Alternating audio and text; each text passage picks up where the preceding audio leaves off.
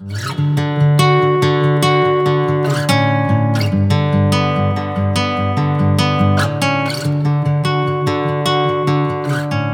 good to be together tonight. Uh, very encouraged by how God is moving as we just continue in prayer. We've completed three days. We're on our fourth day of the 10 days at this point, and we're coming into our evening teaching hour. And Gaylord, why don't we just have you share a few minutes and then let's have some some significant time for question and answer. Yeah, that's Um, great. Yeah. That's great. If if you're if you're ready or if you just want to share off the cuff for for five Uh, five yeah, ten I- minutes. I can uh, share uh, just uh, right here uh, now. So, um, I think, um, you know, Jonathan, one of the passions, and I know this is something that gripped you very early on.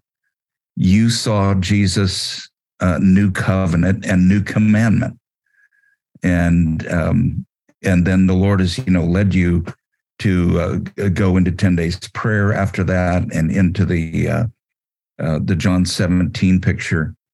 But I I would say the passion of my heart for the last couple of decades, and I feel like the mandate that's on me and the assignment is to share Jesus' commandment. And Jesus' new covenant came with the new commandment. And it is so significant that we just recognize this because we know that in scripture, uh, the prophet Isaiah, 600 years before Jesus was born, Yeshua HaMashiach, before he was born, uh, the prophet uh, Jeremiah, God speaks through him and says, The days are coming, declares the Lord, when I will make a new covenant with the house of Israel and the house of Judah. It will not be like the covenant I made with their fathers in the day when I took them by the hand to bring them out of Egypt. And um, I had always looked at this scripture over decades of being in ministry. I've been in, in full time ministry for 55 years now and over 55 years. And, you know, it's, it's amazing that you see scriptures like this one in your Bible. And I remember saying, someday I've got to look at that scripture. There's something significant about that. Um, but it wasn't until 2002, May 1st, 2002, when I'm recovering from a burnout breakdown um, and couldn't read my Bible. I couldn't read books. I couldn't uh, watch uh, TV. Uh, and I was just uh, sleeping much of the time. I was in recovery under doctor's care, having to see a professional counselor. And um, it was May 1st, 2002, six months into my recovery. That morning, I sat down at my table and I saw Jesus' commandment for the first time. And I had read it many times. I had actually preached out of it, but did not see the significance of the new covenant and the new commandment.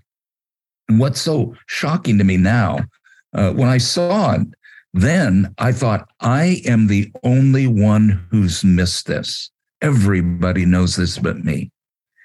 And uh, so, what I soon began to discover is that I was not the only one that missed it. In fact, it's been largely missing from church history for uh, much of the last 1800 years. I think the Moravians uh, got a real piece of this. So I, I I know there are people that had the command all down through these centuries, but in large part, the church has not understood it. But I think what's so significant is for us, having just gone through Passover season, is the night that Jesus um, is as the Last Supper, the, the night before he went to the cross. Uh, that night he takes bread and he breaks it and he said, This is my body, which is for you. And it's so stunning because, um, you know, for 1300 years, Passover had been celebrated. But now Jesus says something that's never been said before. And uh, after supper, he takes the cup and then he says, This cup is the new covenant in my blood. And oh my goodness, uh, you know, John has introduced him some three years earlier and said, Behold, the Lamb of God who takes away the sin of the world. And now Jesus is taking this cup on Passover um, uh, night. Um, and he's announced a new covenant and uh, is giving us a new commandment. So it says in John 13 34, on that same night, a new command I give you love one another. As I have loved you, so you must love one another. And since that time, my passion, Jonathan and friends, has been to link the new covenant and the new commandment once again. Covenant and commandment are so historically linked because you remember when God gave the covenant at Sinai, um, Moses came down the mountain with 10 commandments. And those commandments were then read to the people, and they said, All that the Lord has said, we will do.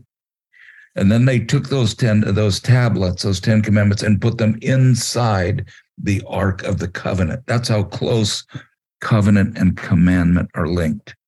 And so now Jesus now gives us a new covenant and a new commandment, announcing them that night. And then later in that evening, he owns that new commandment as my commandment. It's Jesus taught us many things, all of which are extremely important. But when he uses this word entole, the word commandment, uh, it's it's a very unique setting because it's the same word that's used for the Ten Commandments or the commandments in the law. It's entole, a new commandment I give you: love each other as I have loved you. And uh, he makes that very clear in John 15, which all of you will recognize as the vine and the branches and the fruitfulness and what Jesus says as a result of that. You know, for for decades, um, in fact, if when I ask people largely what is Jesus' commandment, um, there really are three answers that I would typically get. One, the the one 60% of the people would say love the lord your god with all your heart all your soul all your mind all your strength and love your neighbors yourself. Um, and uh, there's about 20% that would say it's the great commission go into all the world and preach the gospel and uh, the balance is kind of scattered but ultimately about one in 20 bible believing christians when asked the question, What is Jesus' commandment? One in 20 would give the answer, Love one another as Jesus has loved me. So, this is what I personally taught as Jesus' commandment for years. But then I discovered that it was his answer to a question. Once I saw Jesus' commandment, I had to say, wait a minute, what have I been doing? Um, and I realized that I had been teaching his answer to a question about the law. What is the greatest commandment in the law? And it was an expert in the law, it was asking Jesus that question. It was one of three questions that were being asked by the Pharisees and Sadducees. And they were trick questions. They were trying to trip him up. But Jesus answered very clearly from the Shema, uh, Deuteronomy 6 Love the Lord your God with all your heart, soul, mind, strength. That's the first and greatest commandment. And the second's like it love your neighbors yourself. But I think what when when I realized that Jesus uh, did not then go on to say, incidentally, that's my commandment. Um, in fact, he he went on and continued to teach, and to our knowledge in Scripture, never repeated this again. Uh, nor did any of the writers in the New Testament use that dual commandment. Uh, but what I what I did see is that he clearly had owned a commandment as his, and it was the one that we just cited. This one, um, you know, and I I do this with some frequency, Jonathan. It's like I take a fist and put it on my chest and just go, um, and you can do this with me. It's like every time you say the word you, your, or yourself, just tap yourself on the chest. It's like you shall love the Lord your God with all your heart, with all your soul, with all your mind, with all your strength, and you shall love your neighbor as yourself. And what that does is it really puts us in the middle of that picture. It's you loving God with all of your heart, your soul, your mind, your strength, and you loving your neighbor as yourself.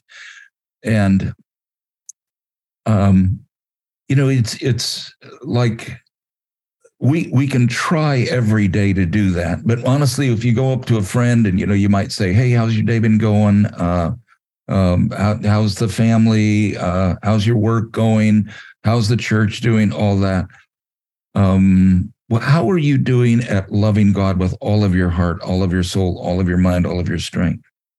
And most of us would have to kind of hang our head and go you know what? Ask me next week. I'm going to try harder this week.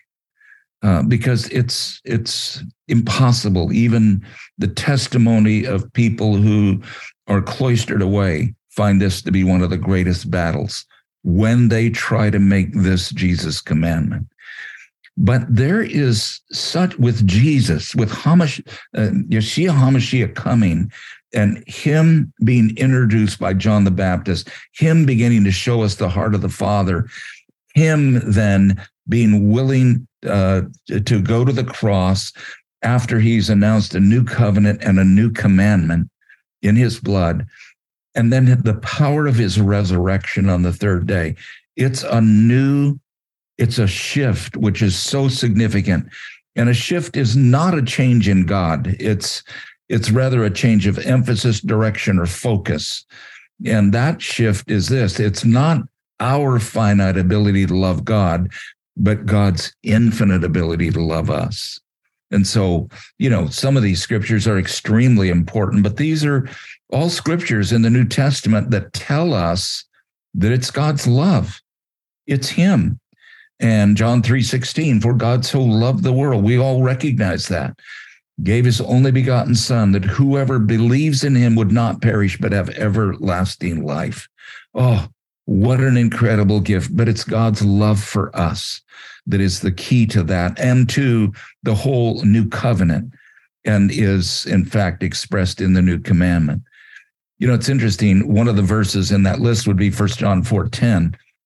This is love, not that we loved God, but that he loved us and sent his son as the atoning sacrifice for our sins. Oh my goodness. I mean, that just says it right there. Well, it this does not mean that I love God less. I, in fact, believe I love Him more. Um, um, but it really is empowered by His infinite love for me. And so we see, it, you know, just the picture is now it's the difference between my ability to love God and God's ability to love me is so significant. It's just, uh, uh, incomparable in a sense. In fact, that's I think why Romans uh, Paul in Romans uh, five five says God has poured out His love into our hearts by the Holy Spirit, whom He's given to us. In a week from now, Pentecost Sunday, we will be celebrating that outpouring of the Holy Spirit. And I believe that it is primarily an outpouring of the love of heaven that carries all the gifts, all the graces. It's the river of his love that carries all of the gifts and graces that heaven has to give. And he wants us to operate in all of those gifts out of that river of his love, which is the Holy Spirit poured into our hearts. But when you go back to this, you just look at it, it's like God loving us and then empowering us to love our neighbor, to love um, one another, to love our neighbor, and to even love our enemies. So in First John 4 10, let go back that and add one more verse. This is love, not that we love God, but that he loved us and sent his son as the atoning sacrifice for our sins. Uh, when you add the next verse, it says, Dear friends, since God so loved us, we ought to love one another. And that's that's his commandment. And no wonder John tells us that when he writes his letter, uh, because it was the command that Jesus had uh, so graciously given. So then it, it, it is this ability for us to not only love one another, but to love our neighbors and even our enemies, as Jesus taught us. So, you know, Jesus said, Whoever believes in me, as the scripture said, streams of living water will flow from within him. Um, and, you know, just pause for do we believe that? I, it's absolutely true. Uh, there is a spring of water that he wants to flow out of us. And it says, by this he meant the Spirit, the Holy Spirit, whom those who believed in him were later to receive. He's speaking about Pentecost, what we celebrate uh, a week from now. And so this is how God graciously works. Here's, here's how Jesus rolled. He says, As the Father has loved me, that's how I've loved you. And then he goes on to say in John 13, 34, as I have loved you, so you must love one another. In 1 John 4, 19, we love because he first loved us. So this really, I think, Jonathan, ties right into the message of unity and the, the unity and the prayer for unity which Jesus prayed uh, John 17, 23, 24. May they be brought to complete unity, oneness, to let the world know that you sent me and have loved them even as you have loved me, because you loved me before the creation of the world. This is just to me is such a profound uh, uh, message. And then he goes on in verse 26 I've made you known to them, Father and I'm going to continue to make you known in order that the love you have for me may be in them and I myself may be in them. So, Jonathan, that's the message at, a, at, at the core for me. Good. So good, Gaylord. I, uh, I never get sick of hearing it. Um, let me just say one, one of the things that got me thinking about this um, in the summer of 2010, which is right before we met. Um, I had definitely seen Jesus's new commandment, and I was like, "Oh, that's new. That's different. That's got to be different from the old mm-hmm. stuff." Um, but I was um, kind of like it was that same passage you brought up in Matthew what are the greatest commandments in the law? Right. And so I was really seeing that. I'm like, wow, the, this is a summary of the law. This new covenant is coming. And I started asking the question, how could we summarize?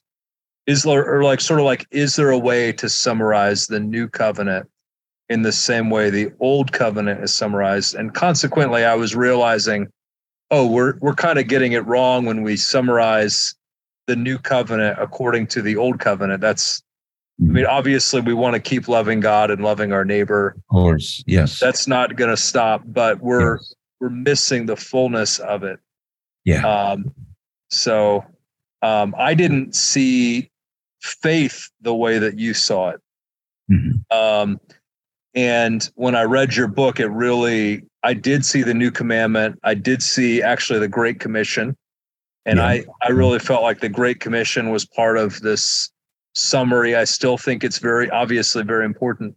But tell yeah. us a little bit about faith and the role that faith plays uh, in in working together with love, love for one another. Where is our faith directed? Who's it directed to? And is faith one of these great commandments of the new covenant, so to speak? Well, I, Jonathan, I would think so. I think so, and I, uh, I think there are much like there were two great commandments in the old covenant that Jesus gave us. I believe there's also two great commandments in the new covenant, and I think John is the one who most clearly crystallizes that in First John chapter three, verse twenty-three. Uh, if you're watching today, you might write that down. First John chapter three, verse 23. You can read it in context, and that will even help more. But the interesting thing is that um, uh, it says there, and this it speaks of God in the verses above as God as a Trinity, Father, Son, and Holy Spirit.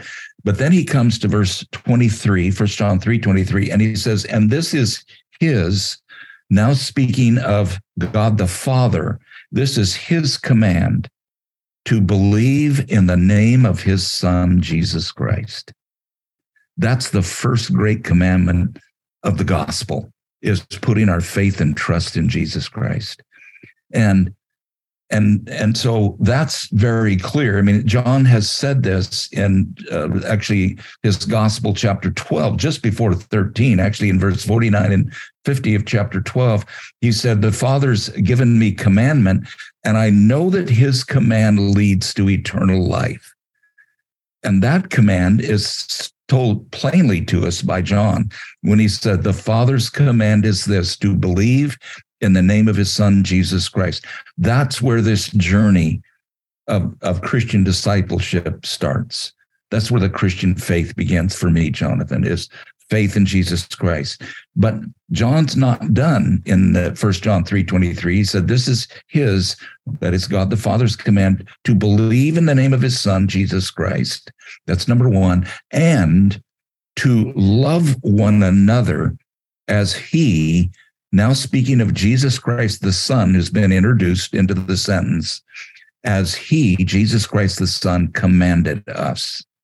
And it's uh, if if sometimes people get a little confused there, uh, but the reason the word entole is used twice, command, uh, is used twice there is because the Father's command is that we believe in the Son, and the Son's command is that we love one another. And to me, that's uh, look at First Thessalonians or Second Thessalonians chapter one verse three. Um, he's he's thanking God for them as Paul writes to them, and he says, uh, "Your faith is growing more and more." and the love you have for each other is increasing.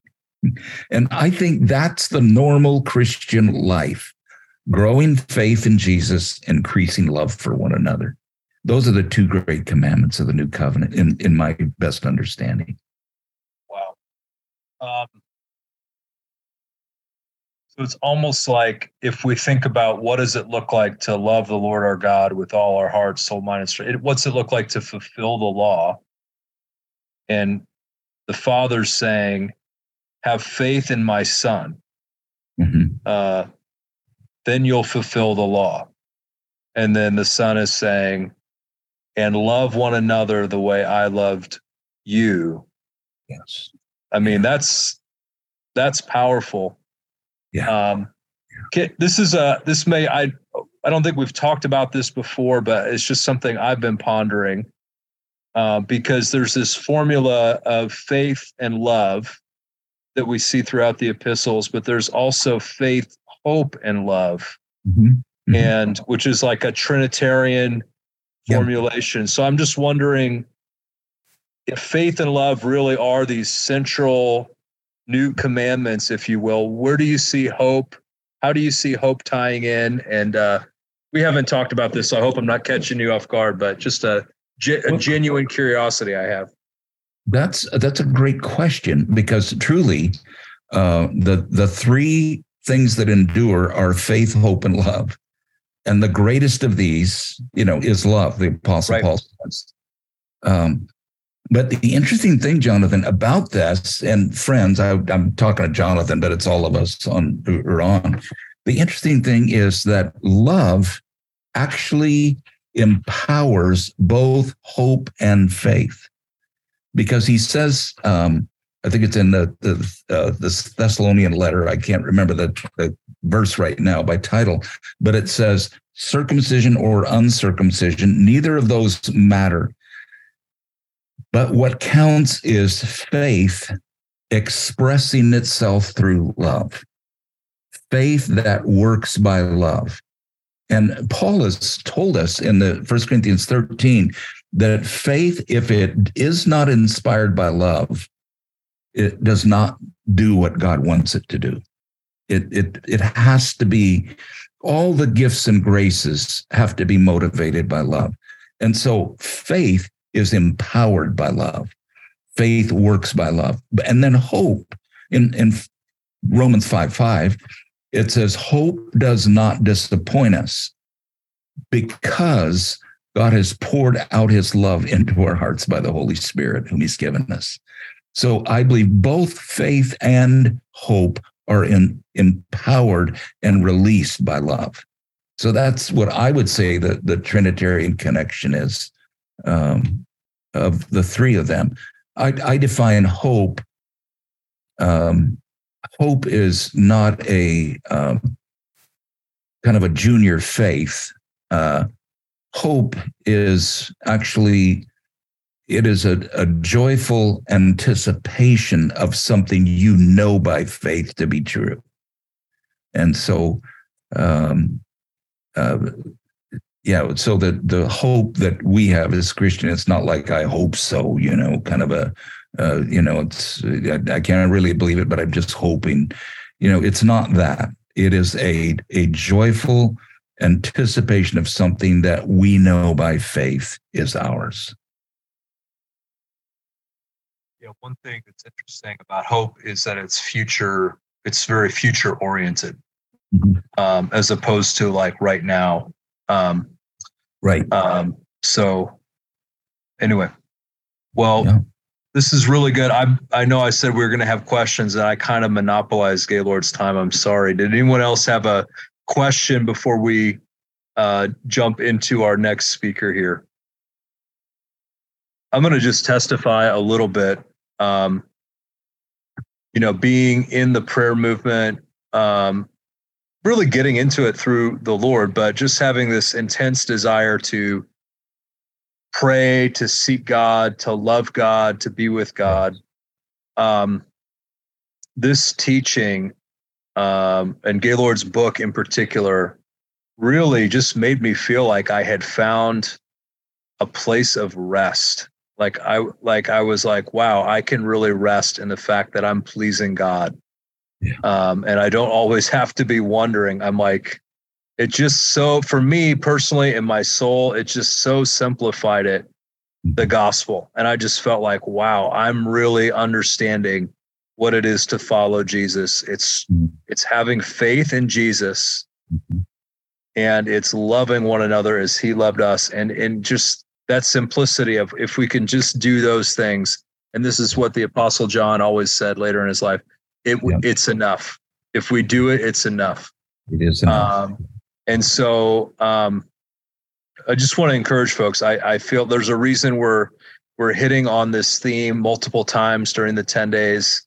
Um, gaylord's message i believe releases uh, unity because when we start loving one another in this way, it it creates this unstoppable force. So, Kirk, I'm just going to ask if you would go ahead and put the link to the book uh, Love Revolution Now. Is it loverevolutionnow.org, Gaylord? Um, yeah, loverevolutionnow.org. Um, it oh, is, great. Uh, there it is. I'd urge you to yeah take a peek at it. Um, and you can order the book uh, through there. Uh, it'll take you to Amazon dot com, and you can uh, get it there as a, a paperback, um, ebook, or Audible. Wonderful. Well, thank you, sir. What a treat to have you uh, one extra night here. This is great. Yeah, sweet to be with you. I think uh, Andrew Burchett's planning to be with you in the in what will be the morning here. Excellent, excellent. We will okay. see him then. And I think Jordan is going to be facilitating that hour. So awesome. Guys. Well, welcome everybody. Oh, yep. Go ahead. Real quick, it's Liz and John. Um, you know, so and hello, bless you, Gaylord. So good to see you. you. Um, you know, I just have to add that this is such a process um, to be able to love the way Jesus loves us. I just feel so convicted, Gaylord. Thank you. no, I, I'm teasing. I'm teasing. but but it is truly a supernatural thing. That's that there's just no yeah. way we can do this without just really desiring it and and the Lord just doing what you know because he is in our heart and we are being transformed into his image so we yeah. just have to keep pursuing this And Yeah. the good news is that he's telling us we can do it. We can love the way he loves us. So Yes. that's what we strive for because he said we can do it. So we just, it's just a process. All things are possible. Hallelujah. Thank you, Gaylord. And I would just uh, let me just make one comment there. I think uh, some of the big words um, are receive, receive, receive. It's only as you receive his love that, in fact, you have it to give away. And so I encourage all of us to be big receivers. The Father loves his children, he really loves his children. And so for us as sons and daughters, receive, receive, receive and that will empower us to give, give, give. Uh, Amen, Gaylord. That is really the key. I totally